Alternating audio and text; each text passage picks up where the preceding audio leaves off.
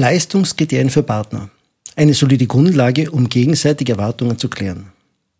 In einigen Beiträgen habe ich bereits über die Herausforderungen einer gelungenen beruflichen Partnerschaft geschrieben. Lesen, hören Sie dazu Partnerschaften ein Erfolgsmodell oder Wieso kommen Partner nicht zurecht? Immer wieder begegne ich Situationen, in denen sich Partner sehr schwer tun, sich gegenseitig Feedback zu geben. Unausgesprochene Erwartungen und nicht durchgeführte Gespräche über die Leistung der Partner sind dickende Zeitbomben für Partnerschaften.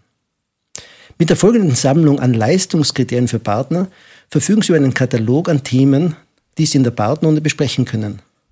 Selbst wenn diese Leistungskriterien keinerlei Auswirkungen auf die Gewinnverteilung haben, das Gespräch darüber kann und wird dafür sorgen, dass die Wahrscheinlichkeit auf höhere Gewinne steigt. Und dann fällt jede Verteilung des Gewinns leichter. Hier nun die Kriterien. Zur Führung. Die Ergebnisse bzw. die Leistung als Führungskraft. Einfluss auf das Verhalten der zu führenden Mitarbeiter. Glaubwürdigkeit als Führungsperson bei Mitarbeitern und Partnern. Verbesserung der Fähigkeiten der zu führenden Mitarbeiter. Erkennen von Herausforderungen und schnelles Lösen. Fähigkeit, dass Mitarbeiter folgen, also sich für Ziele einsetzen. Zu Führungsfähigkeiten. Die Fähigkeit zur Gestaltung von Beziehungen. Entwicklung von Nachwuchsmitarbeitern, also Mentor für High Potentials. Fähigkeit, Menschen zur Höchstleistung zu führen. Zur Kanzleientwicklung. Wie gelingt es, dem Team des Partners neue Aufträge zu gewinnen? Wie gelingt es dem Team, das Leistungsangebot bei bestehenden Klienten auszudehnen? Die Weiterempfehlungsquote, qualifizierte Empfehlungen, nicht beliebige. Ist er ein Netzwerker? Zur Klientenentwicklung.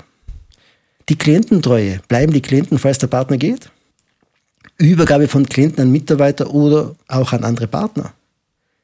Weitergabe von implizitem Wissen. Quantitative Kriterien sind Umsatzverantwortung, Team in erster Linie, persönlich nur sekundär. Das Forderungsmanagement, die halbfertigen Arbeiten, der realisierte Stundensatz, sowohl im Team als auch persönlich, der Deckungsbeitrag des Teams und der persönliche Deckungsbeitrag. Zu den Servicefähigkeiten, die Klientenbindung an die Firma, das Erkennen von Klientenwünschen und Erwartungen, die Ausdehnung des Leistungsangebots. Zum Themenkreis Teamwork gelingt es ihm, ein starkes Team zu fordern.